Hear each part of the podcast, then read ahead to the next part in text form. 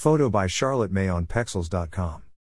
In one of the talks, Osho says Remember, whatsoever you do, if you are doing it at all, do it totally. If you don't want to do it at all, then don't do it, then don't do it totally. The totalness has to be remembered because that totalness is the most significant thing. If you continuously go on doing things in which you are contradictory, inconsistent, in which a part of you moves and another part doesn't move, you are destroying your inner flowering. By and by, you will become a plastic flower, with no fragrance, with no life. It happened.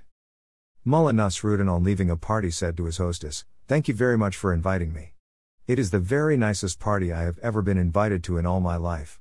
And the party was very ordinary.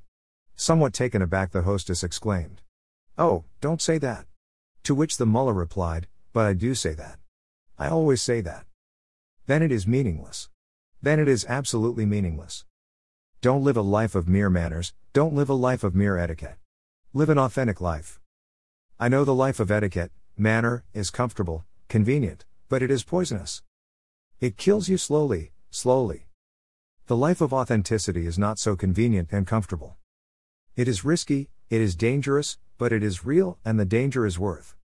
And you will never repent for it. Once you start enjoying the real life, the real feeling, the real flow of your energy, and you are not divided and split, then you will understand that if everything is to be staked for it, it is worth it. Osho, Yoga, the Alpha and the Omega, Volume 7. Discourses on the Yoga Sutras of Patanjali. Chapter underscore 3 The mind is very clever. My comments from my life experiences. Lao Tzu called it be like water. The water seems very weak as compared to rocks, but over time the water can cut the rock. In the same way, by living the authentic life, it seemed to you that you are living an ordinary life, but over a period of time, it helps in cutting the rock like ego from your path to enlightenment. When you are doing a job, adopt that role. In one day, you may need to adopt four to five roles. This way, your ego does not get fixed at one profession or qualification or position. If I was asked by my boss to get a photocopy of a document, then I used to take it as if I have a photocopy shop and this job is mine as an owner of that shop. This brought totality in me, that I later discovered that it is becoming fluid or like water.